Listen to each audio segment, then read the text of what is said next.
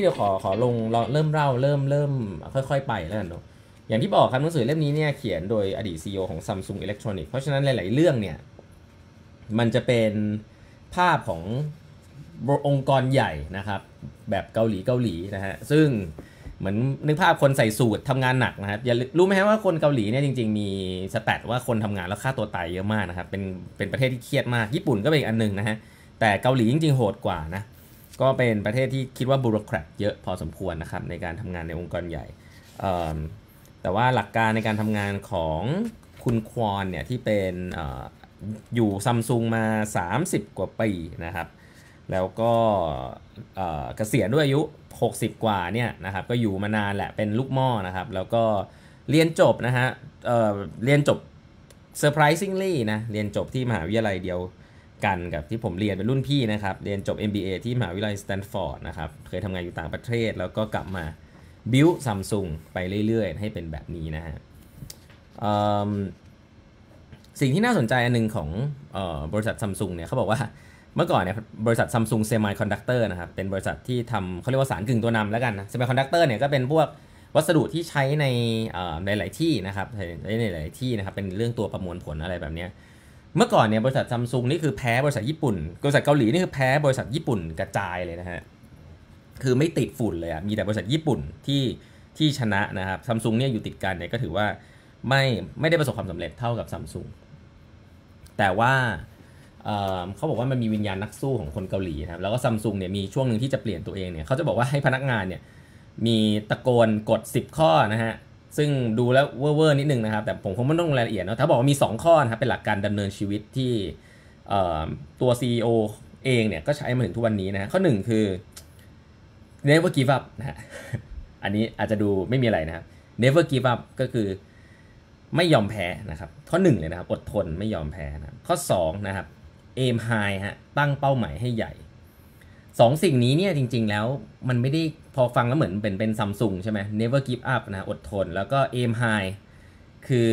ตั้งเป้าหมายให้ยิ่งใหญ่นะครับ จริง ๆ มันคล้ายๆกับ grit นะ ถ้าใครถ้ารู้จักคำว่า grit คำว่า grit เนี่ยก็คือ passion กับ persevere นะครับ ก็คือมีความมุ่งมั่น มุมานะนะครับ มีความอดทนนะครับ แล้วมีความหลงไหลกับมันอ่าเพราะฉะนั้น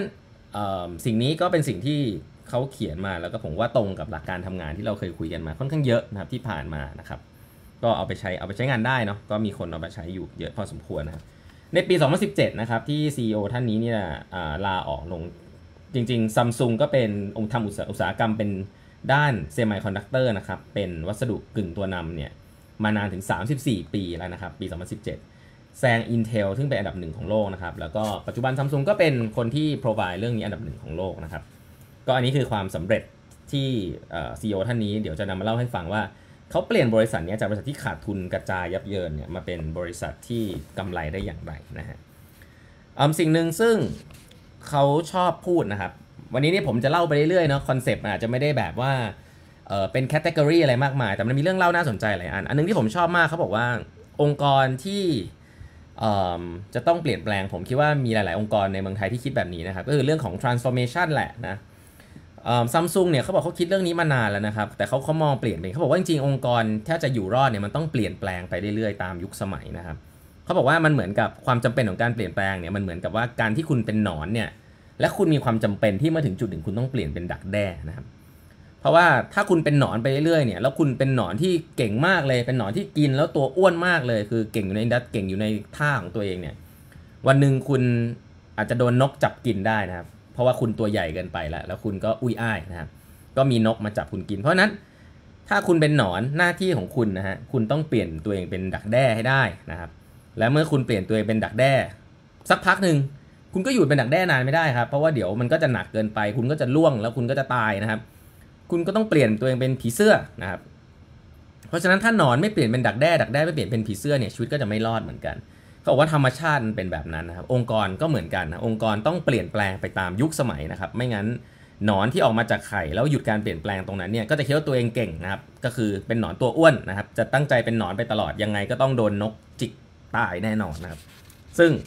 ผมชอบอนาโดจีแบบนี้นะครับของคุณควอนนะครับก็หนังสือเล่มนี้จริงๆเขียนมาแต่ปี 2018 แล้วแล้วก็เล่ารายละเอียดไว้ได้ค่อนข้างเยอะทีเดียวนะครับ มุมหนึ่งที่เขาพูดถึงคือเรื่องของความเป็นผู้นำนะความเป็นผู้นำอันหนึ่งซึ่งคุณควอนเนี่ยค่อนข้าง CEO ของ Samsung Electronics เนี่ยค่อนข้างสรุปไว้เลยนะครับว่ามันมี 3 อันก่อนนะครับเป็นนิสัยซึ่งผู้นำจะต้องมีนะครับแล้วเป็นสิ่งที่เขาเลือกแล้วกันเขาว่าต้องมีคือสิ่งที่เขาใช้แล้วใช้ในการเลือกคนเลยนะครับสามอย่างนี้นะใครเอาลองไปใช้ได้ข้อหนึ่งครับ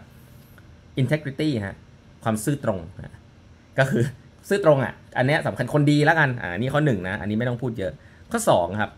humility ครับ ความอ่อนน้อมถ่อมตน ผมชอบข้อนี้นะครับ เพราะว่าข้อนี้จริงๆเนี่ยเป็น culture Asia มากคุณจะไม่เคยเจอข้อนี้ในในในในหนังสือฝรั่งเท่าไหร่ แต่นี่คือหนังสือเอเชียเขียนโดยเอ่อ CEO ของ Samsung Asia Electronic นะครับ อยู่ที่เกาหลีอ๋อ humility นะครับ พี่โจธนาเนี่ยที่จริงๆ ผมได้มีโอกาสร่วมงานด้วยในหลายๆครั้งเนี่ยแกพูดคำนี้บ่อยมากบอกว่าเมืองไทยเนี่ยยิ่งถ่อมตัวยิ่งชนะ คนเก่งยิ่งถ่อมตัวเนี่ยมันยิ่งหายากเมื่อหายากเนี่ยมันจะ ค่อนข้างจะทำงานร่วมกับคนอื่นง่ายนะเพราะฉะนั้นจริงยิ่งในเมืองไทยเนี่ยอยากจะอยากจะให้ให้น้องๆนะครับพี่ๆนะครับผู้บริหารรุ่นใหม่ๆเนี่ยก็มีความถ่อมตัวจะดีครับ แล้วก็ตรงมากๆเลยนะครับ กับการอ่อมน้อมถ่อมตนเนี่ยแหละนะฮะอันถัดไปนะครับก็คือความไม่เห็นแก่ตัวครับ no greed นะ selfish ไม่ selfish ก็อันนี้ก็เป็นเหมือน bullet point แล้วกันเนาะสามอย่าง ซึ่งผมคิดว่าค่อนข้าง straight forward แต่เขาบอกว่าจริงๆอะสามอย่างนี้มันเหมือนเป็นภูมิคุ้มกันอย่างแรกสุดคือเป็นนิสัยนะครับ แต่จริงๆแล้วมันต้องมีอันตะเกียคือภายใน แต่จริงๆแล้วมันต้องมีความสามารถด้วยนะครับ ผู้นำในแบบที่คุณควอนที่เป็น CEO ของเอ่ออันเนี้ย Samsung Electronics เนี่ยต้องการเนี่ยมีอยู่ 4 อย่างด้วยกัน ซึ่งอันนี้ผมชอบผมผมต้องบอกว่าชอบส่วนตัวนะครับ เพราะว่ามันครบครบถ้วนดีข้อหนึ่งฮะผู้นำที่แกจะต้องเลือกมานอกเหนือจากมี 3 อันตะกี้ที่เป็นคนดีแล้วเนี่ย มันจะต้องมีข้อหนึ่งคือมี vision ครับคำนี้พูดบ่อยมากนะฮะ มี vision vision คือการมีวิสัยทัศน์ว่าแบบ โลกอนาคตมันจะเป็นยังไงวะ เอ่อผมต้องบอกเลยอย่างนี้เลยนะฮะ ว่ามีผู้นำเยอะมากเลยนะครับ ที่เป็น manager ที่ทำ deliver ได้ตามผลงานตาม KPI เก่งมากนะครับ แต่พอพอขึ้นมาถึงจุดสูงสุดขององค์กรแล้ว blank เลยฮะ คือแบบไอ้เหี้ยไปไงต่อวะนะคือไม่มี vision นะครับนึกไม่ออกว่ามันจะไปยังไงต่อ แล้วก็ไปจ้างที่ปรึกษามา โอพังเลยฮะ เพราะว่าเชื่อที่ปรึกษาอย่างเดียวนะครับ ที่ปรึกษาก็ไม่ได้เก่งอะไรมารู้ context ขององค์กรนะครับ ก็เป็น manager ที่ดีได้นะครับ แต่เป็น CEO ที่ดีไม่ได้นะครับ ก็ไม่มี vision อันนี้อันแรก อันที่สองครับ เมื่อมี vision แล้วต้องกล้าตัดสินใจครับ make decision making คือเมื่อคุณเป็นผู้นำแล้วเนี่ย มันไม่มีคำว่า analyze วิเคราะห์ไปเรื่อยแล้วถูกเสมอครับ การกล้าตัดสินใจคือการเทคความเสี่ยงครับ ผู้นำต้องเทคความเสี่ยงครับ ต้องมีความแน่นอนยังไง ไม่มีทาง perfect ถ้าอยาก perfect เนี่ยก็ไม่ต้องทำเป็นนักวิเคราะห์อย่างเดียวไม่ต้องทำวิเคราะห์ไปเรื่อยๆนะแต่ถ้าเกิดเป็นผู้นำต้องตัดสินใจและรับความเสี่ยงได้นะครับเพราะนั้นปัญหานี้จริงๆ เดี๋ยวเขาจะเล่าในรายละเอียดเหมือนกันว่าเขาก็เจอปัญหานี้เยอะนะครับในผู้นำที่ที่ไม่ครบพอไม่ครบปุ๊บเนี่ยมันก็จะเนี่ยมีวิชั่นแต่ตัดสินใจไม่ได้ก็ execute ไม่ได้นะครับข้อถัดไปคือเรื่อง execution ครับตัดสินใจแล้วก็ต้องสามารถที่จะ drive สิ่งนั้นเนี่ยให้มันเกิดขึ้นได้ครับ ซึ่งสิ่งนั้นที่เกิดขึ้นได้เนี่ย ผมแชร์เฟรมง่ายๆแล้วกันเนาะปกติที่ใช้กันเนี่ยคือการที่จะทำของอะไรให้มันเกิดขึ้นได้มันไม่ใช่แค่คำพูดแล้วมันจะเกิดนะฮะมันมี 3 อย่างด้วยกันนะครับที่เราเคยคุยกันมาหลายรอบแล้วข้อหนึ่งคือ people นะฮะคุณต้องดึงคนได้ครับเลือกคนที่ถูกต้องได้บริหารคนได้ ข้อ 2 process คุณต้องจัด process ในการให้คนมาทำงานร่วมกันได้ ถ้าเป็น process แบบเก่าเอ่อ manufacturing คุณใช้ Six Sigma อะไรเชิญ ถ้าเป็น process แบบใหม่ นวัตกรรมคุณจะใช้ lean startup ใช้ agile เชิญ แต่คุณต้องรู้ว่าจะทำยังไงให้คนมาทำงานร่วมกันนะอันนี้สำคัญมากเนี่ยนะฮะ เพราะฉะนั้น people process อันที่ 3 คือ technology ซึ่งอันนี้จริงๆสำคัญน้อยสุด แต่ผู้บริหารเมืองไทยให้ความสำคัญมากสุดนะเพราะว่ามันพูดแล้วมันเท่สุดนะ AI blockchain IoT ซื้อได้ฮะซื้อได้ซื้อให้ถูกก็พอนะครับ เอามาช่วยในการทำงาน เพราะในความสามารถในการข้อ 1 vision ข้อ 2 decision making นะครับข้อ 3 execution capability ครับ แต่ที่น่าสนใจคือมีข้อ4นะข้อ4เนี่ยเขาเรียกว่า sustainability ครับ sustainability เนี่ยที่น่าสนใจคือว่าเขาไม่ได้ลงรายละเอียด แต่แต่เขาพูดถึงในเชิงของ succession plan ครับ คือว่า CEO คนนี้เก่งมากเลยทำทุกอย่างดีมากออกไปปุ๊บ องค์กรพังหรือเปล่า อันนี้คล้ายๆกับตอน Apple ครับ ที่คนบอกว่า เฮ้ย Steve Jobs ไม่อยู่แล้ว Apple เป็นไง ตอนนี้ก็ถือว่าโอเคมากนะ ทีมคุกถือว่าทำได้ดีทีเดียวนะครับ เพราะนั้นองค์กรไหนที่ติดอยู่กับ CEO คนนั้นแล้ว CEO คนนั้นออกไป แล้วก็ทำให้องค์กรไปต่อไม่ได้ เช่นเดียวกันครับองค์กรนั้นก็คือถือว่าถือว่าไม่ไม่สำเร็จเท่าที่ควร แล้วก็ถือว่า CEO คนนั้นเฟลในหน้าที่นะฮะเพราะฉะนั้น 4 ข้อนะสรุปให้อีกทีหนึ่งนะครับ 3 อย่างที่ต้องเป็นความดีภายในแล้วกัน 1. integrity ครับซื่อตรง humility อ่อนน้อมถ่อมตน แล้วก็ self not selfish นะ not selfish ความไม่เห็นแก่ตัวใจกว้างนั่นเอง generosity แล้วกัน ส่วนความสามารถนะมีวิสัยทัศน์นะมี vision มี decision making ที่ดีครับมีการกล้าตัดสินใจมี execution capability นะครับ แล้วก็มี sustainability ก็คือสามารถทำให้องค์กรมันอยู่รอดปลอดภัยต่อไปได้ในระยะยาวนะครับโอเค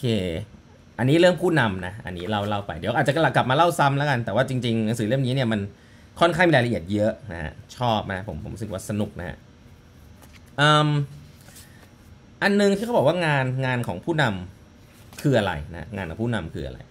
เขาบอกว่าจริง ๆ แล้วมันมี2 2โมเดลนะครับ ที่ตอนแรกเขามองว่าองค์กรเนี่ยผู้นำเนี่ยคืออะไรนะอันที่เขาสรุปมาเนี่ยสำหรับ CEO ท่านเนี่ยซัมซัมซุงอิเล็กทรอนิกส์เนี่ยเขาบอกว่าผู้นำเนี่ยเปรียบเหมือนสมองของร่างกายครับ สมองของร่างกายเพราะว่าสมองของร่างกายเนี่ยจริง ๆ แล้วสมองไม่ได้สั่งการอวัยวะนะจริง ๆ แล้ว คือไม่ได้อวัยวะทุกอันเนี่ยมันไม่ได้โดนสมองสั่งนะครับแต่ว่ามันโดน influence by สมองนะครับแต่สมองเนี่ยเป็นคนบอกว่าจะไปทางไหนครับ คือทำให้ทุกอย่างมันฟังก์ชัน พร้อมๆกันไปด้วยกันได้นะครับ แต่ว่าสมองเนี่ยไม่ได้ออกคำสั่งโดยตรงไปที่อวัยวะครับแต่ร่างกายมันเคลื่อนไหว แล้วก็มีสมองเป็นคนบัญชาการนะครับซึ่งเขาบอกว่าการทำงานของสมองเนี่ยเรียกได้ว่าเป็นการตอบสนองสู่ภายนอกนะดูดูว่าจะมีอันตรายจากภายนอกหรือเปล่านะครับ แล้วก็มาประมวลผลที่สมอง ผู้นำเนี่ยเหมือนสมองขององค์กรครับ เมื่อมีอะไรสักอย่างมาประมวลผลคิดเสร็จปุ๊บเนี่ย influence ให้กับอวัยวะต่างๆนะครับ ปฏิบัติตัวพร้อมกันให้สามารถที่จะอยู่รอดได้นะครับเพราบอกความแตกต่างของมนุษย์และสัตว์เนี่ยก็อยู่ที่สมอง เพราะฉะนั้น CEO ท่านนี้คุณควอนเนี่ยเขาบอกว่าหน้าที่ของหัวหน้าเนี่ยคือสมองนะครับมันผู้นำองค์กรเนี่ยต้องทำงานเหมือนสมองหมายว่าไม่ได้ควบคุมพนักงานทุกเรื่องนะครับ สมองเนี่ยไม่ได้ควบคุมการทำงานของร่างกายและอวัยวะต่างๆ โดยตรงนะสมองไม่ได้จัดการร่างกายโดย micromanage นะฮะผู้นำเนี่ยต้องไม่ทำเช่นนั้นนะครับเพราะว่า ผู้นำเนี่ยต้องมีบทบาทในการสร้างระบบที่ดีนะฮะเพื่ออนาคตของพนักงานเหมือนที่สมองเนี่ยตัดสินใจในการทำงานต่างๆของอวัยวะนะครับ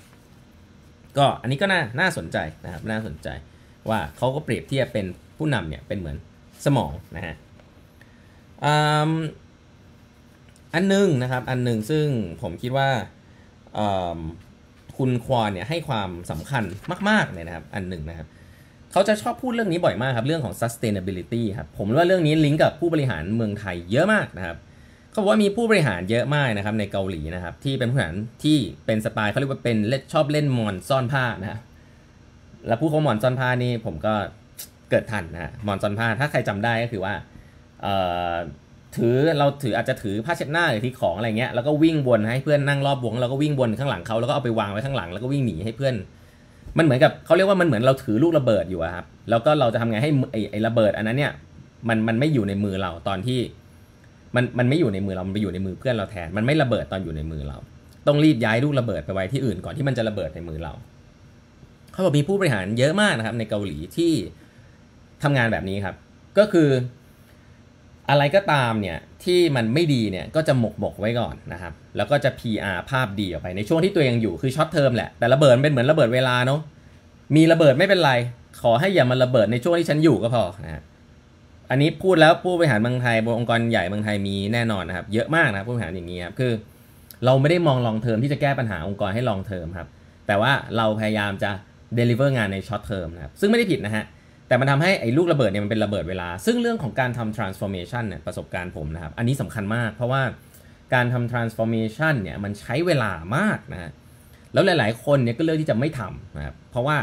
มันมีแต่คอสอะกำไรมันยังไม่มา การเปลี่ยนแปลงมันยังมาช้า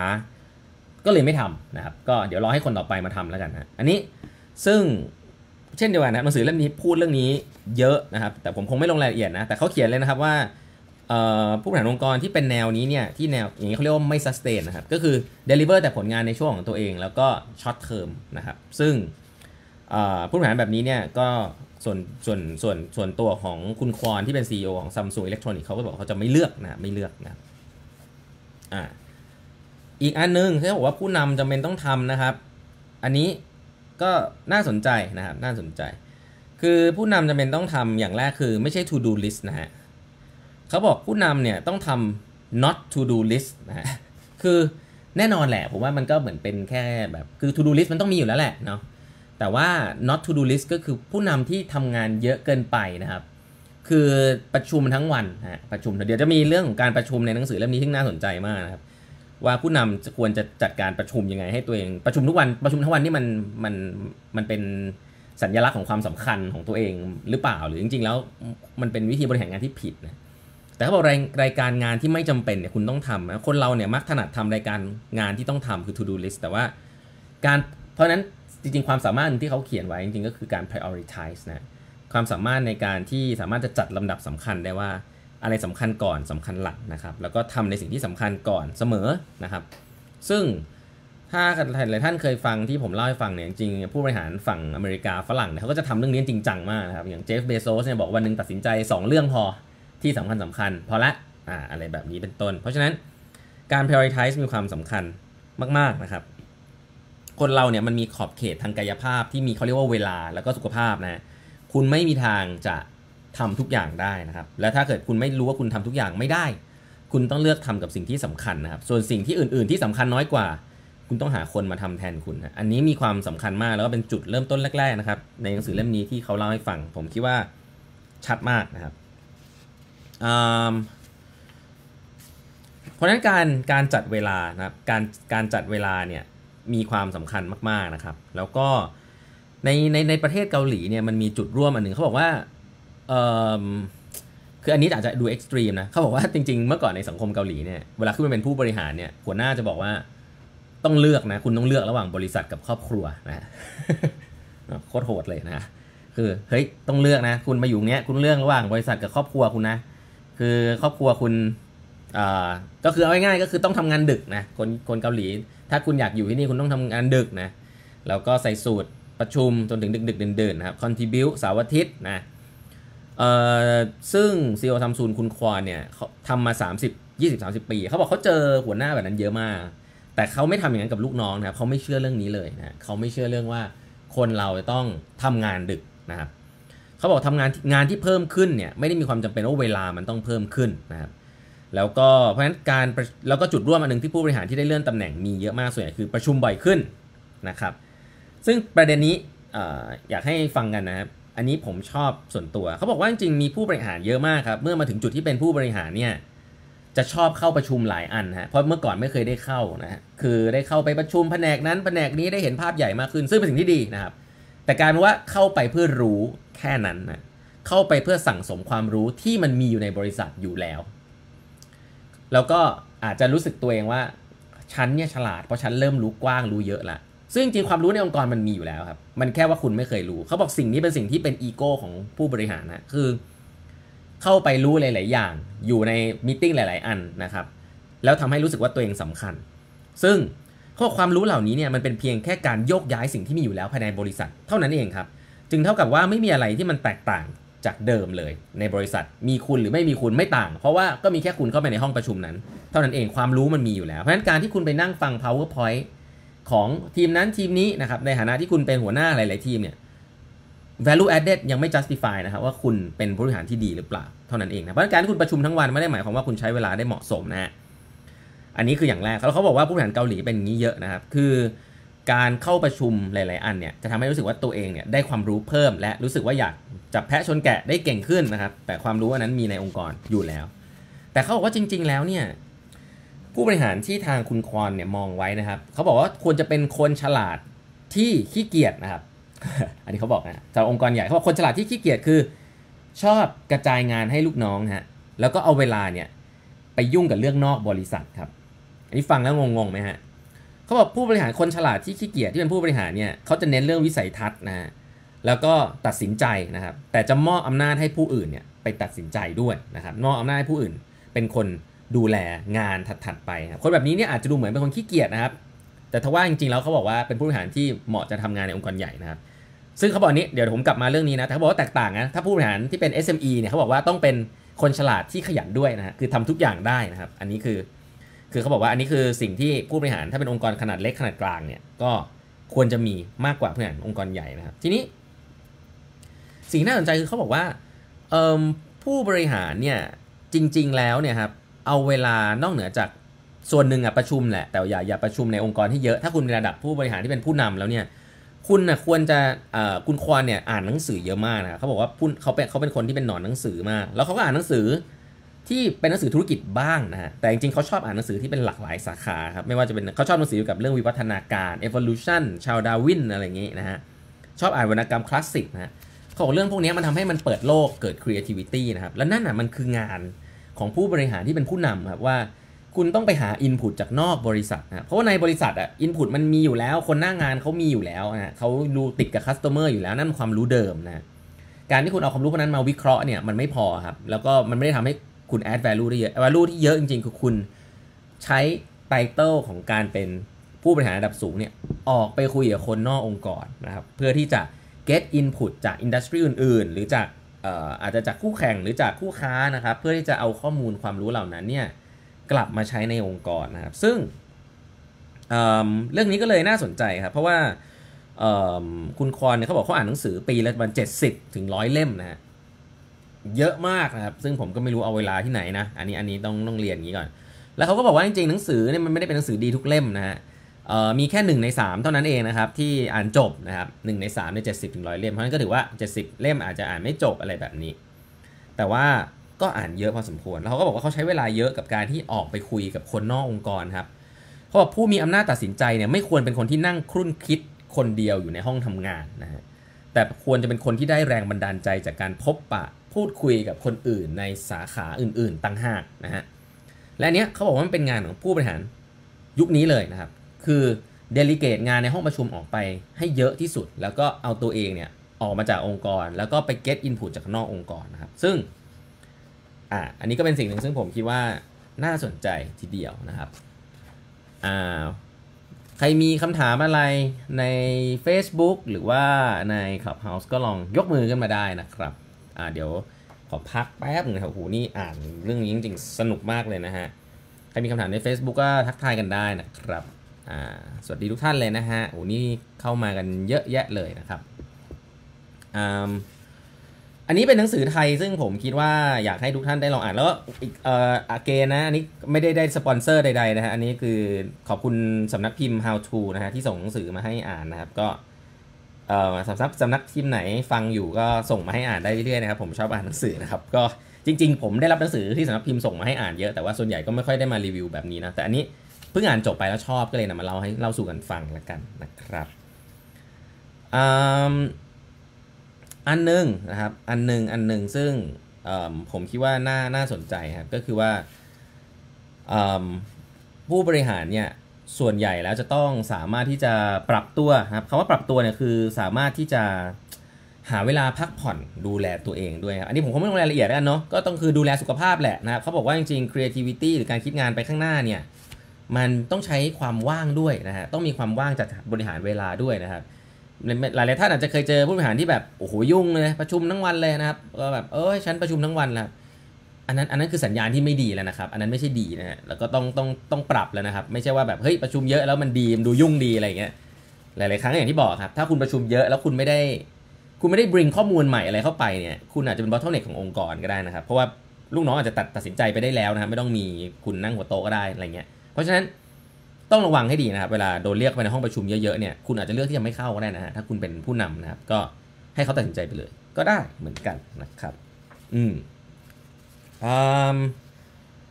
โอ้โหจริงมันมีรายละเอียดเยอะพอสมควรเลยนะฮะจริงแล้วเรื่องของ flat organization ก็เช่นเดียวกันนะครับเอ่อ flat organization เป็นสิ่งที่คุณควรชอบมากนะครับ เขาบอกว่าเขาชอบให้องค์กรเนี่ย จริงๆ ผมว่าเขาเขาเขียนเหมือนกับสิ่งที่เราเคยคุยกันมาบ่อยครับ flat organization ทำไปทำไมรู้ไหมครับ เชื่อไหมผมเคยคุยกับผู้บริหารหลาย ๆ ท่าน ไม่รู้ทำ flat organization ไปทำไม แต่ว่ารู้ว่ามี consult บอกว่าให้ทำ organization ให้ flat นะ flat organization ทำเพื่อสิ่งเดียวเลยนะครับ ถ้าคุณทำแล้วสิ่งนี้ไม่เกิดคุณไม่ต้องทำนะ flat organization ทำเพื่อให้ตังตัดสินใจมันรวดเร็วขึ้นนะครับ ไม่มี hierarchy เพราะเมื่อก่อนเนี่ยองค์กรมีหลายขั้นตอนใช่ไหมคนนี้เซ็นคนนี้เซ็นกว่าจะอะไรตัดสินใจอะไรเงี้ยมันก็จะทำให้เกิดสิ่งที่เรียกว่าองค์กรตัดสินใจได้ช้าลงนะครับ รอบครอบขึ้นแน่นอนแต่ช้านะครับ ซึ่งไม่ได้ผิดองค์กรยุคใหม่ เชื่อในเรื่อง innovation เชื่อในว่าองค์กรคนในองค์กรไม่รู้ ว่าอะไรถูกไม่ถูก ก็เชื่อคนหน้างงานให้คนหน้างงานตัดสินใจนะครับ เพราะฉะนั้น middle management จริงๆเนี่ยถ้าในหลาย ๆ องค์กรที่เป็นเทคเนี่ยโดนไล่ออกเลยนะฮะ ถ้าเป็นในในเทคคอมพานีในต่างประเทศนะ Google ก็เคยพูดถึงเรื่องนี้นะครับไม่ได้บอกว่าต้องไปไล่ middle management ออก แต่แค่จะบอกว่า flat organization เนี่ยคือการลด hierarchy ของการตัดสินใจทำให้องค์กรตัดสินใจได้เร็วขึ้น มีองค์กรเยอะมากเลยนะครับ ที่ทำ organization ให้ flat แล้วนะครับ แต่ระบบ process การตัดสินใจยังเหมือนเดิมนะฮะ อันนั้นคุณทำเพื่อทำนะคุณคุณต้องต้องรู้ถึงว่าทำเพื่ออะไรเนาะอันนี้คุณควอนที่เป็น CEO ของ Samsung ก็พูดเรื่องเดียวกันครับ การทำ flat organization ดีครับ เพราะว่าจะทำให้การตัดสินใจมันรวดเร็วมากขึ้นนะฮะมีเทคนิคอันนึงไวๆนะครับหลายท่านอาจจะเคยได้ยินคาว่าไซโลเขาบอกว่าองค์กรใหญ่เนี่ยมันจะมีไซโลเยอะนะ ผู้บริหารระดับกลางเนี่ยไม่ค่อยคุยกันนะครับ สนใจแต่ KPI ตัวเองนะฮะ เวลาเข้าประชุมเนี่ยก็เงียบนะครับ เพราะว่า ฉันไม่ยุ่งกับแกแกไม่ต้องมายุ่งกับฉันอะไรอย่างเงี้ยอันนี้อันนี้เป็นศัพท์เทคนิคของคนในองค์กรใหญ่เมืองไทยก็จะเป็นอย่างเงี้ยฮะแกฉันไม่ยุ่งกับแกแกยุ่งกับฉันอะไรอย่างเงี้ยเทคนิคของคุณคุณควอนก็คือว่าสลับตำแหน่งนะฮะคุณควอนเนี่ยสลับสลับตำแหน่งบ่อยๆครับคือเขาสลับตำแหน่ง middle management กันโดยที่ไม่บอกกล่าวก่อนครับก็คือว่าอะงี้แกไปอยู่ทีมนั้น แกไปอยู่ทีมนั้น เพราะฉะนั้น กลายเป็นว่าการสลับตำแหน่ง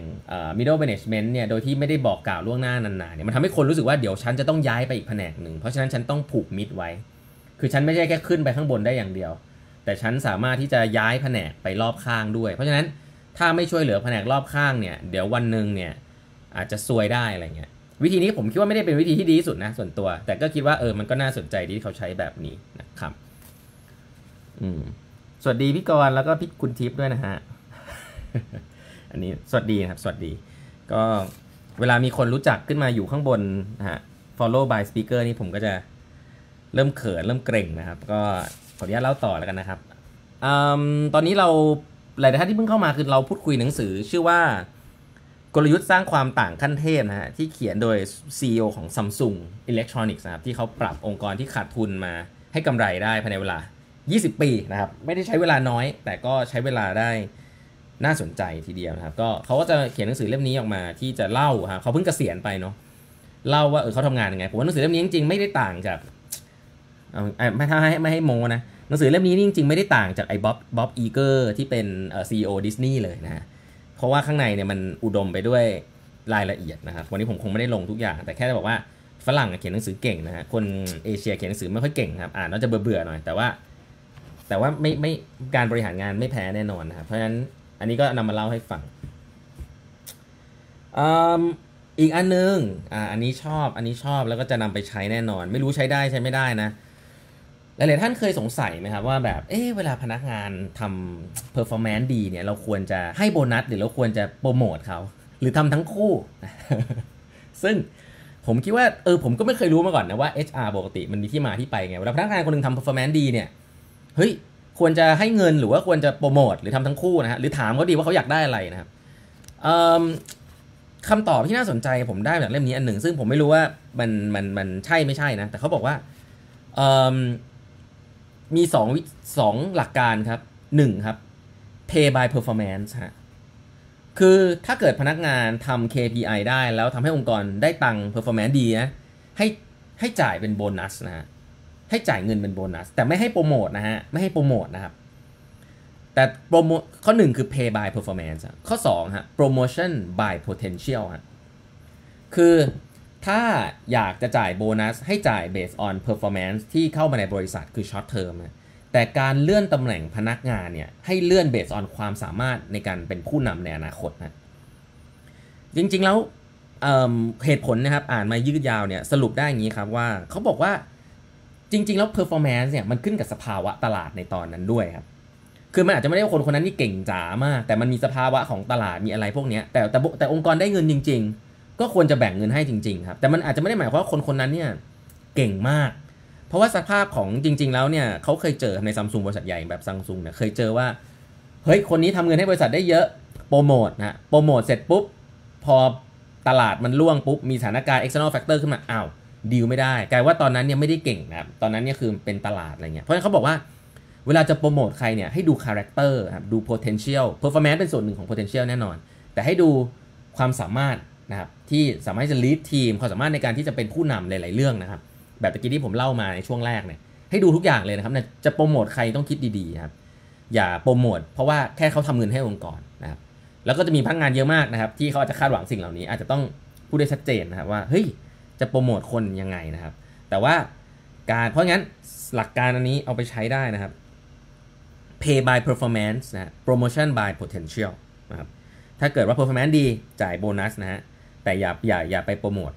ถ้าจะโปรโมทต้องมี potential ที่จะเป็นผู้นำได้นะครับ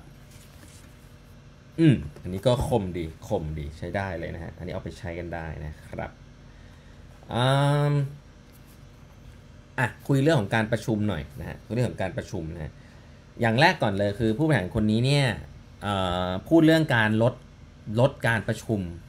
นะฮะว่าประชุมไม่ต้องเยอะนะครับ อันนี้ผมว่าไม่ไม่ไม่ต้องเซอร์ไพรส์แหละเนาะการประชุมที่ไม่ต้องเยอะอะไรอย่างนั้นอย่างเงี้ยงงเนาะแต่ว่าเอ่อแล้วประชุมไปทำไมนะประชุมไปทำไมเอ่อ CEO ของ คุณควอนเนี่ยซีอของ Samsung Electronics เขาบอกว่าการประชุมส่วนใหญ่ 90%คือประชุมเพื่อ discuss นะประชุมเพื่อขอความเห็นพนักงานฮะพูดคุยแลกเปลี่ยนนะครับประชุมแค่นั้นไม่มีรูปแบบตายตัวครับ เปิดขึ้นมาก็เป็นประชุมแล้วก็ประชุมกันเพื่อแลกเปลี่ยนความคิดเห็นนะน้อยมากๆนะครับที่ CEO ท่านนี้บอกว่าจะไม่จัดประชุมเพื่อรับรายงานอย่างเดียว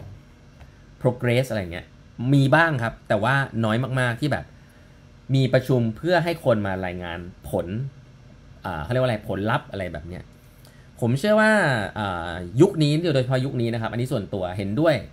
ประมาณหนึ่งเลย เพราะว่าเชื่อไหมครับว่ายุคนี้มีเครื่องมือเยอะมากเลยครับที่คุณสามารถดู performance ได้แบบ real time ฮะ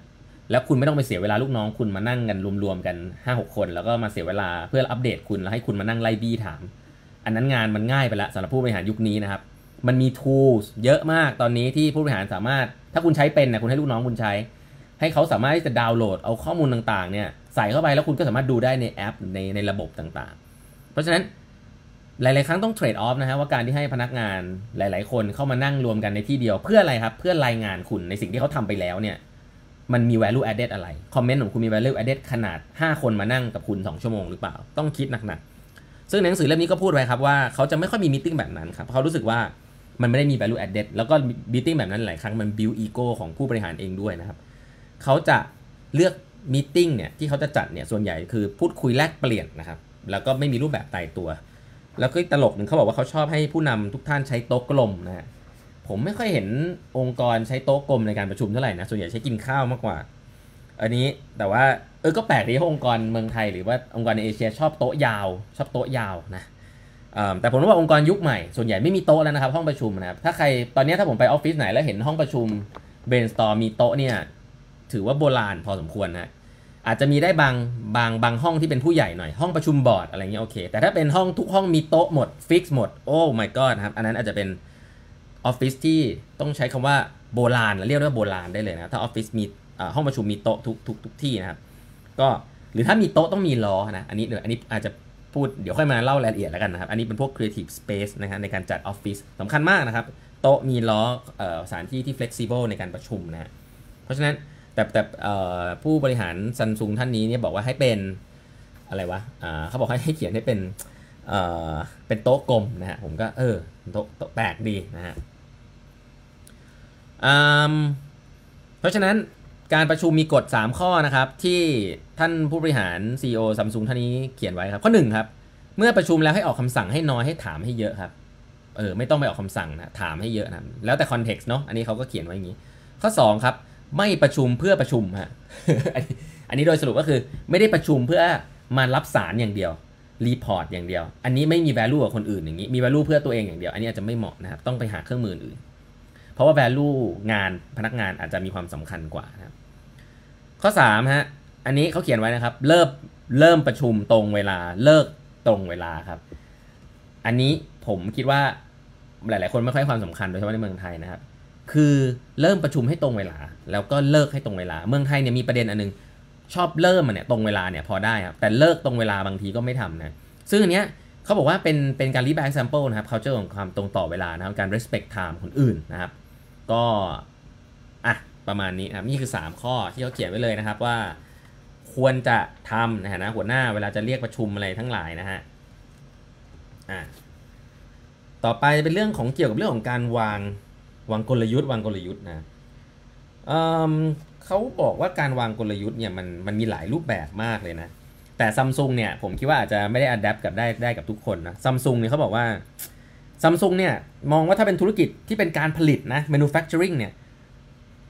ความสามารถต้องเป็นเหมือนค่าสมบูรณ์นะเราพูดค่าสมบูรณ์คือ absolute นะคือไม่ได้เป็น relative ก็คือต้องเป็นที่หนึ่งของโลกเท่านั้นถึงจะอยู่รอดได้ ต้องอยู่ที่หนึ่งของโลกตลอดเวลาครับอ่านี่คือมุมของซัมซุงถ้าเป็นความสามารถด้านการผลิตเทคโนโลยีเนี่ยคุณต้องเป็นที่หนึ่งของโลกเท่านั้นนะครับแบบเหนือชั้นไม่งั้นคุณก็จะตายนะครับคุณต้องเป็นที่หนึ่งตลอด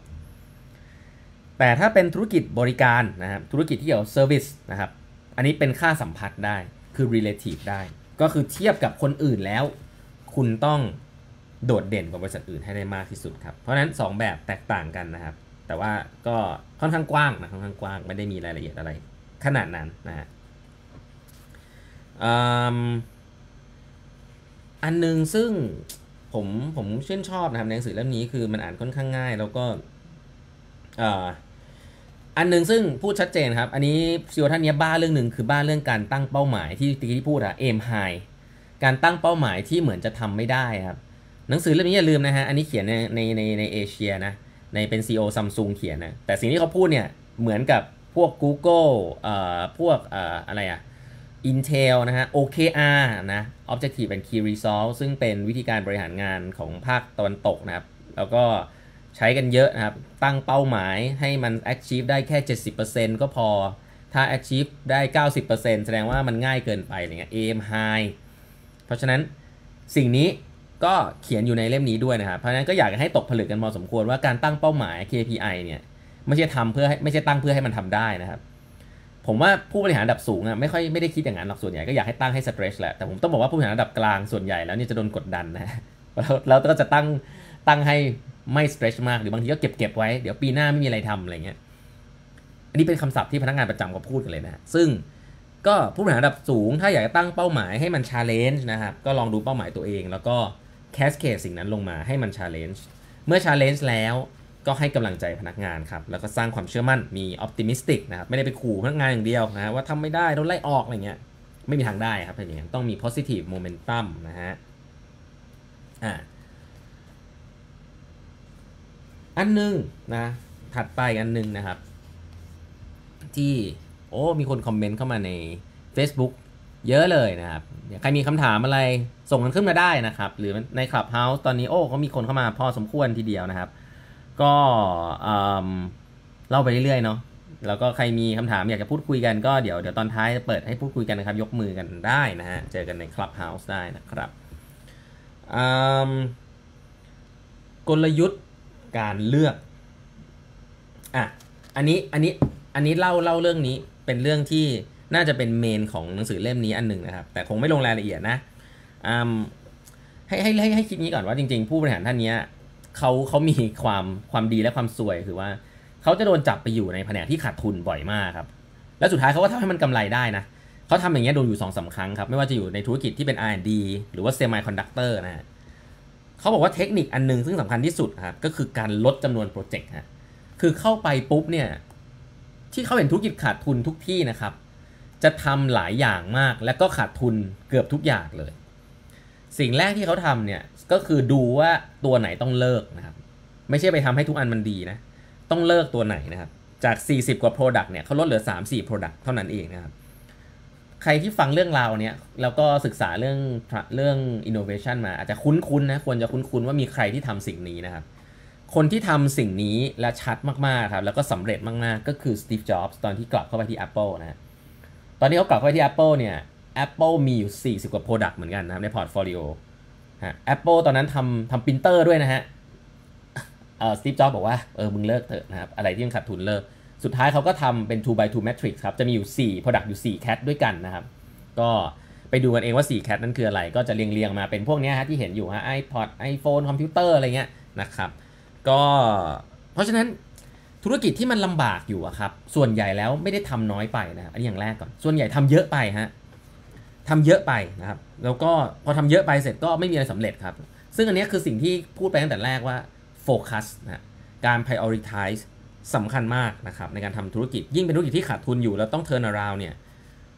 ผมว่ายุคนี้เป็นยุคที่หลาย ๆ ท่านเนี่ยมีปัญหาเรื่องนี้ครับก็ ต้องปิดธุรกิจอะใช้คำนี้เลยนะครับ แล้วก็ที่ผ่านมาเนี่ยซีอท่านเนี้ย ก็ใช้คำว่าต้องใช้เขาใช้คำนี้โหดเหมือนกันนะใช้ว่าถอนรากถอนโคนนะ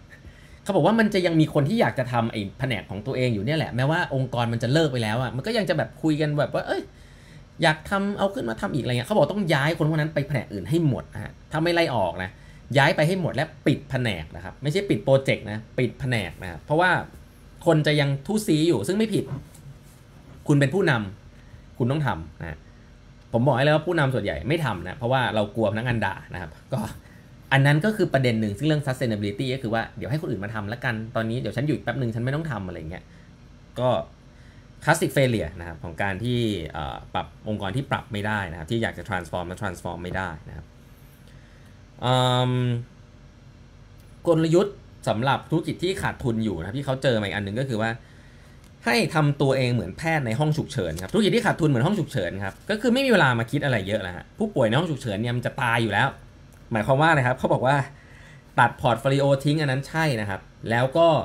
ขายสิ่งที่มันไม่ขาดทุนออกไป แล้วก็เอา cash flow กลับเข้ามา อันนี้คือเทคนิคที่ใช้ปกติ ซึ่งผมว่าคนที่ทำธุรกิจส่วนใหญ่จะพอทราบอยู่แล้วว่าของขาดทุนไปอยู่ในมือบางคนอาจจะกำไรก็ได้เราทำไม่ได้ ขายมันซะเอาแคชกลับเข้ามาเอาแคชกลับเข้ามาทำอะไรครับ ไม่ได้กลับเข้ามาเก็บนะ สิ่งที่สำคัญมากๆนะครับที่ซีโอซัมซุงท่านนี้บอกก็คือว่าธุรกิจที่ขาดทุนจำเป็นที่จะต้องมีการลงทุนฮะไม่ใช่เป็นการตัดคอสเพื่อให้ไม่ขาดทุนนะธุรกิจที่ขาดทุนแล้วมาลดคอสเนี่ยคือรอวันตายนะครับธุรกิจที่ขาดทุนจะต้องพยายามลดจำนวนสิ่งที่ตัวเองทำขายทิ้งเอา cash กลับเข้ามา เมื่อเอา cash กลับเข้ามา cash นั้นไม่ได้เอาไปคืนผู้ถือหุ้นนะฮะให้ผู้ถือหุ้นดีใจอันนั้นคือพวก short term นะพวก CEO short term long term เงินนั้นเอากลับเข้ามาลงทุนฮะลงทุนในสิ่งที่เป็นอนาคตครับ และก็นี่ก็คือสิ่งที่ซัมซุงอิเล็ก semiconductor เนี่ยทำมาโดยตลอดก็คือ ขาดทุนสะสมตัดธุรกิจที่ไม่ work ออกนะครับ แล้วก็นำมาลงทุนกับสิ่งที่เป็นอนาคตนะครับ ซึ่งก็มีเรื่องราวมากมายนะว่าเขาทำดียังไงอันนี้ผมคงไม่ลงรายละเอียดนั่นเนาะ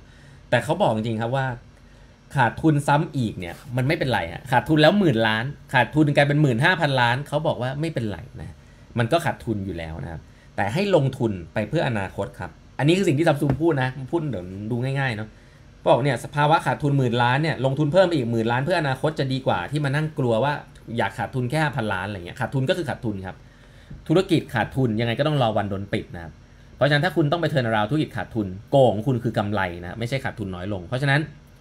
ขายสิ่งที่มันไม่ work ทิ้งซะนะครับ แล้วก็เอาเงินลงทุนด้านอื่นๆนะครับเขาบอกว่าเขาเคยได้มีผู้บริหารประธานนะชื่อประธานปาร์คนะก็คือเจ้าของซัมซุงเลยนะครับเป็นประธานเลยนะครับเขาบอกว่าเขาเคยได้รับคำแนะนำอันหนึ่งเขาบอกว่าเนี่ยให้คุณลองไปดูที่สุสานดูสิที่นั่นมีคนตายไปเยอะๆนะทั้งถูกยิงตาย ถูกแทง หิวตาย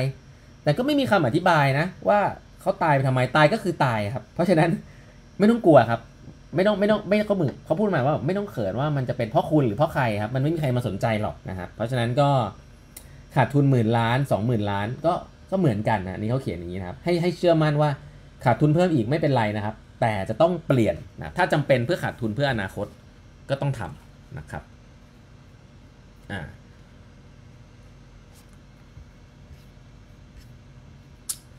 ขออนุญาตทานน้ำแป๊บหนึ่งฮะ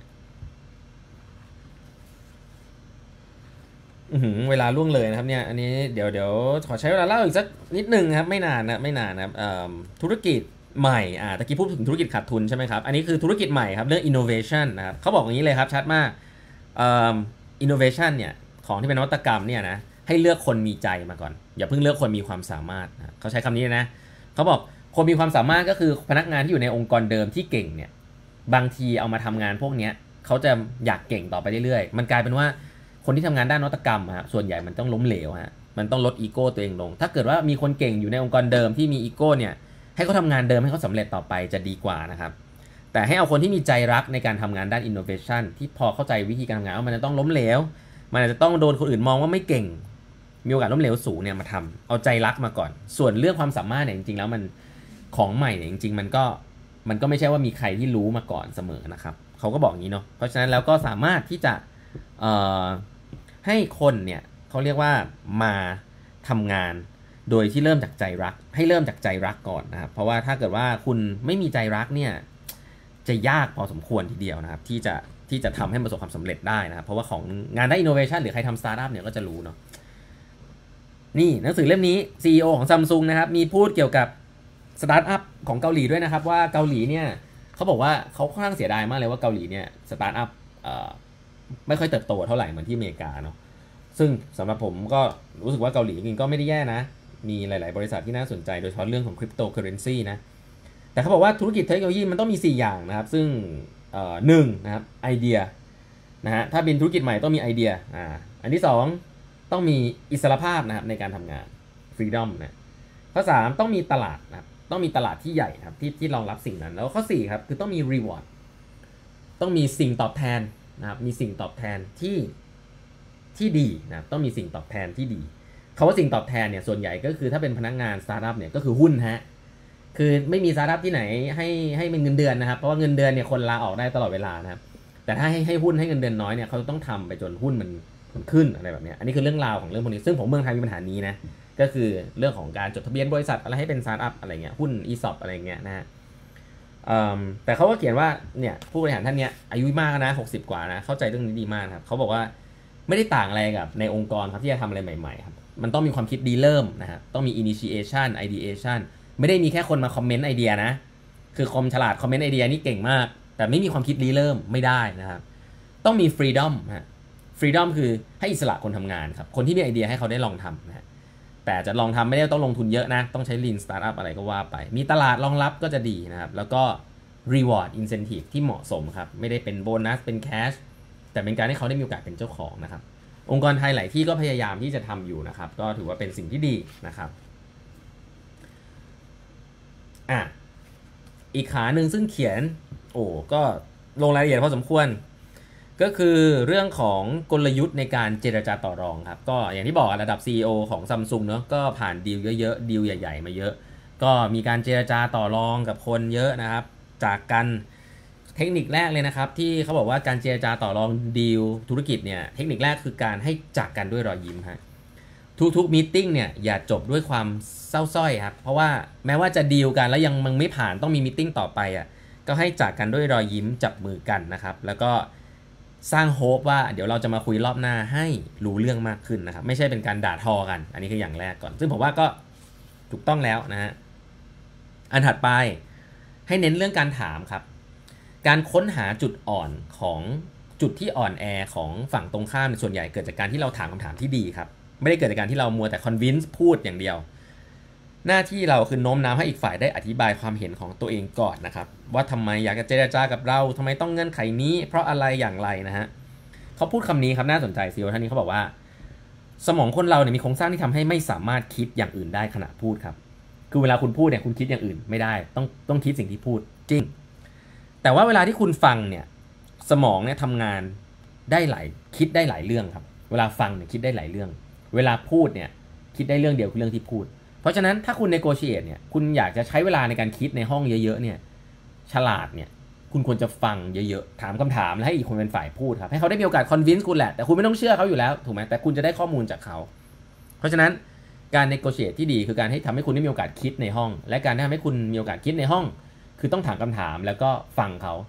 ข้อเสียของคนที่พูดเยอะก็คือจะอดคิดนะฮะ จะไม่มีเวลาโอกาสคิด จะมีแค่การ convince คนอื่นเท่านั้น ซึ่งหลายๆครั้งการดีลที่มันซับซ้อนเนี่ย มันมีอีกหลายเรื่องนะเพราะฉะนั้นการถามคำถามมีความสำคัญมากนะครับ เริ่มถามคำถามก่อนจะดีนะอ่าอันนึงเป็นเรื่องของการเลือกคนนะครับ อันนี้ผมไปต่อเลยแล้วกันนะ ใกล้จบแล้วนะฮะเเรื่องของการเลือกคนนะครับ คนที่ต้องเขาบอกอย่างนี้นะฮะว่าอันหนึ่งที่สำหรับเขานะครับ จะไม่รับเลยคนประเภทที่เขาจะไม่รับเลยนะครับ ในการสมัครสมัครงานนะครับ ก็คือคนที่ไม่รับฟังความเห็นผู้อื่นครับอ่าอันนี้แหละดูยากกันนะ ไม่ได้ดูง่ายนะ ไม่อ่อนน้อมไม่สุภาพครับไม่รับคนไม่รับคนหยาบคายนะอันนี้ผมว่าเออไม่ไม่สุภาพไม่อ่อนน้อมถ่อมตนนะบริษัทนี้เน้นเรื่องนี้เนาะอ่าอันนี้นะครับอ่าอันถัดไปนะฮะอันดับ 2 เลยที่ต้องคัดออกเลยนะฮะสำหรับ จากลิสต์เลยนะครับ ในการรับคนเข้าทำงานครับมองโลกในแง่ร้ายครับ pessimistic แล้วก็ไม่กล้าแสดงความเห็นนะผมว่าสองอันนี้แยกกันนะ ผมว่าคนมองโลกในแง่ร้ายนี่จริงมากเลยครับ ส่วนตัวคือแบบท็อกซิกอะคือนินทาชาวบ้านนะครับ บนองค์กรนะครับ ไม่ลาออกไปสักทีนะครับ พูดให้ร้ายคนอื่น ให้ร้ายองค์กรแล้วก็ไม่มีความไม่มีความหวังอะแล้วก็พยายามทำให้คนรอบข้างมันดาวไปกับตัวเอง แล้วคนบางคนมีความสูงการกับเรื่องนี้มากเลยนะครับการ การบ่นให้คนเขารู้สึกไปเหมือนกับตัวเองอะไรเงี้ยแย่มากคนพวกนี้ต้องออกนะฮะอันนี้ก็ผมว่านี่มีนิสัยคนไทยพอสมควรนะครับเป็นเยอะมากนะครับในการที่บ่นบ่นอะไรเงี้ยนะฮะแล้วก็อันนึงคือไม่กล้าแสดงออกครับคือไม่กล้าแสดงความเห็น ซึ่งเขาบอกว่าเรื่องของการไม่กล้าแสดงความเห็นสำคัญมากนะครับ ก็ถ้ามันคนเรามีความเห็นเราไม่พูดเนี่ยก็เสียดายนะมาอยู่ในองค์กรมันก็จะทำให้องค์กรเนี่ยไม่ได้รับประโยชน์จากเขาเท่าที่ควรนะอ่าอย่างนี้เป็นต้นนะครับ อันนึงในการวางวางคนในองค์กร อันนี้เร็วๆเขาบอกว่าจริงๆ แล้วมีองค์กรที่ทำผิดพลาดแบบง่ายๆนะครับคือชอบเลือกคนไว้ก่อน แล้วก็ทำองค์กรตามคน อันนี้ผิดนะฮะคือเห็นเห็นคนแล้วคนนี้เหมาะกับอะไรนะ ตั้งกล่องให้เขาดีกว่าอะไรเงี้ยมีนะองค์กรไทยมีนะครับ องค์กรเอเชียก็อาจจะมีแหละพวกเนี้ยแต่เขาบอกว่าผิดนะอย่างแรกจะทำองค์กรจะดีไซน์องค์กรสร้างออกขึ้นมาก่อนอย่าเพิ่งพูดถึงคนนะฮะสร้างออกชาร์ตที่มันเหมาะสมให้ตอบโจทย์ก่อน แล้วค่อยเอาคนมาใส่ ถ้าคนมันไม่เหมาะก็ปล่อยกล่องนั้นมันว่างๆไปอย่าไปใส่นะครับ ก็ให้คนที่เขาเหมาะดูไว้ 2 กล่องก็ได้แล้วหาคนมาแทนอะไรอย่างนี้ ไม่ได้จำเป็นจะต้องเอาคนคนนี้จะให้เขาไปอยู่ตรงไหนอะไรเงี้ย อันนี้คือ ผมว่าผู้บริหารหลายท่านก็อาจจะทำงานเยอะวุ่นแล้วก็อาจจะไม่รู้ว่ามันเป็นยังไงนะแต่ HR เนี่ยแหละนะฮะที่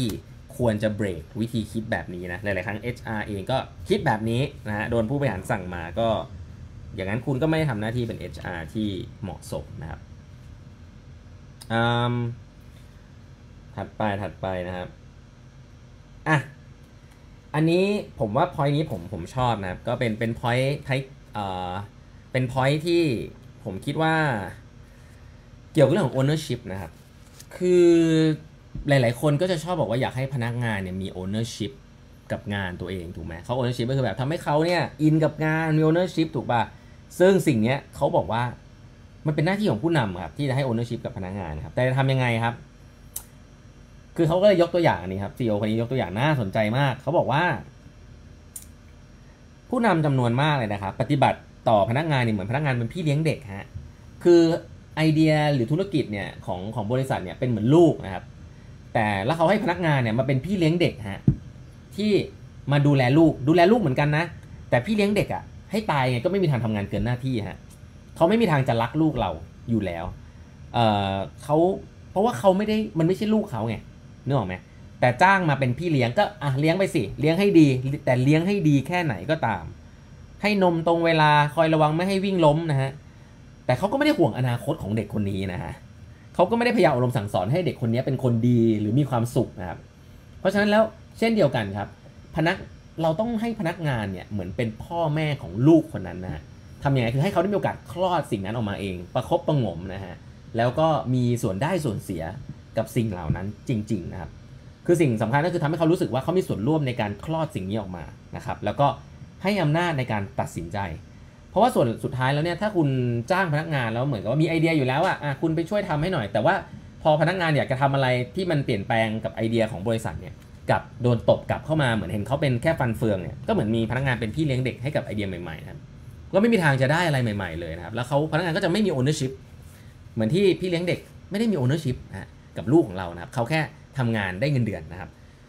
เพราะฉะนั้นเรื่องเหล่านี้เนี่ยจริง ๆ เป็นหน้าที่ของผู้นำนะครับที่ทำยังไงก็ได้นะครับ ให้พนักงานเนี่ยรู้สึกว่าตัวเองไม่ได้เป็นพี่เลี้ยงเด็กไอเดียของบริษัทนะแต่รู้สึกว่าตัวเองเป็นพ่อแม่ที่คลอดไอเดียนี้แล้วก็อยู่กับมัน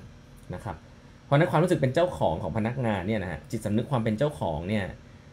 จะต้องทำให้พนักงานรู้สึกว่าไอเดียเนี่ยเหมือนลูกของเขานะครับ แล้วก็ ผู้นำเนี่ยแหละจะเป็นคนบอกเป็นคนการการทำผู้นำเนี่ยจะเป็นคนบอกเลยครับว่าเอ๊เขาให้อำนาจตัดสินใจนะครับเขาให้โอกาสพนักงานได้คลอดไอเดียของตัวเองด้วยหรือเปล่านะครับ ซึ่งสิ่งนี้แหละครับเป็นสิ่งที่ผมคิดว่า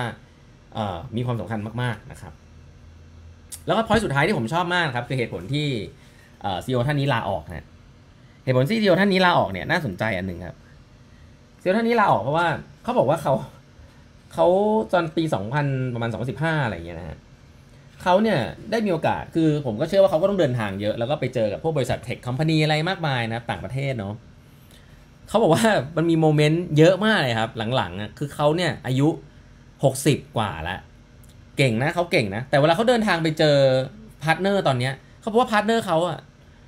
อายุส่วนใหญ่ประมาณจะอ่อนกว่าเขาประมาณ 20 ปีครับ40 บ้างละ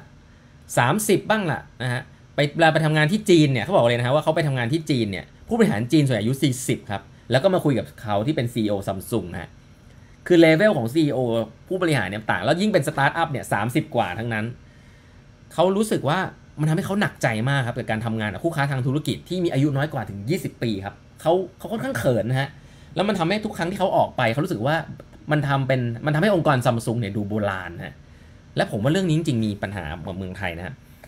ผู้บริหารเมืองไทยเนี่ยจริงๆแล้วเนี่ยจริง ๆ ก็มีออกไปคุยกับคนต่างประเทศเยอะครับแล้วก็จะเราก็จะรู้ครับว่าผู้บริหารต่างประเทศจริง ๆ หลาย ๆ ที่หลาย ๆ แห่งเนี่ยถ้าเป็นพวกเรื่องเทคเนี่ยอายุน้อยกว่าเยอะมากนะครับแล้วถ้าเกิดว่าเรา represent บริษัทไม่ได้อะในเชิงภาพภาพลักษณ์แล้วก็ในเชิงของเทคโนโลยีที่ตามไม่ทันเนี่ย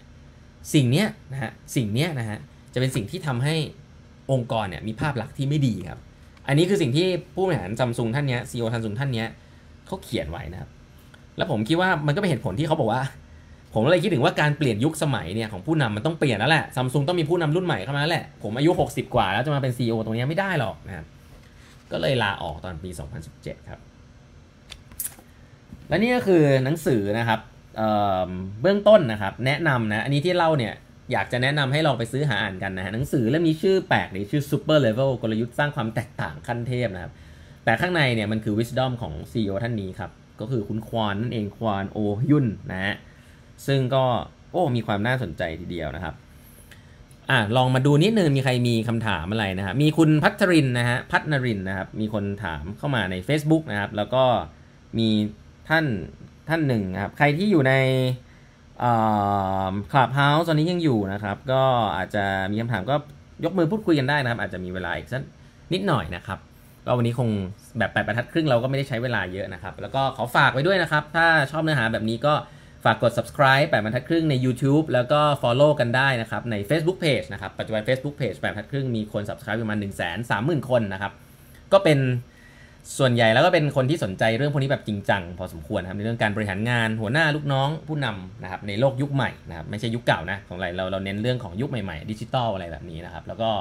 พอดแคสต์ก็ไป subscribe กันได้นะครับ อันนี้เล่าให้ฟังเรื่องเหล่านี้ให้ฟังกันทุกวันเลยนะครับ แล้วก็มีฟังเปิดทำทุกวันนะครับ ก็มีคนฟังอยู่วันละประมาณสองหมื่นห้าพันคนนะครับ ก็ไป subscribe กันได้ครับทั้ง Apple Podcast Spotify นะครับ แล้วหลายๆ Channel แล้ว YouTube อย่างที่บอกไปนะครับ แล้วก็ Clubhouse นะครับเครื่องหมายแอดแล้วก็กวีวุฒินะครับ แล้วเดี๋ยวเราก็จะมีเซสชั่นที่เดี๋ยวเราจะจัดอีกทีตอน4ี่ทุ่มนะฮะสี่ทุ่มวันพุธนี้นะครับ ถามตอบนะครับเซสชันถามตอบปัญหาคาใจหัวหน้าลูกน้องในยุค 4.0 นะเป็นรอบที่ 2 แล้วนะ ครั้งแรกเนี่ยจัดไปแรนดอมมากเลย ก็มีพบว่ามีหลาย ๆ ท่านมีปัญหาเข้ามาพูดคุยกันเยอะมากได้ประโยชน์กันพอสมควรทีเดียวนะครับ เข้ามากัน 500 กว่าคนนะครับ ในวันตอนสี่ทุ่มดึก ๆ วันพุธนะฮะซึ่งเป็นช่วงที่แบบวันจันทร์เพิ่งผ่านไปไม่นานวันศุกร์ก็มาไม่ถึงสักทีนะฮะก็เลยต้องมาคุยกันนะครับ ก็มาเจอกันได้สี่ทุ่มวันพุธด้วยนะครับ อ่าทีนี้ ใน Facebook ตอนนี้นะครับ ก็มีคนถามนะ มีคุณ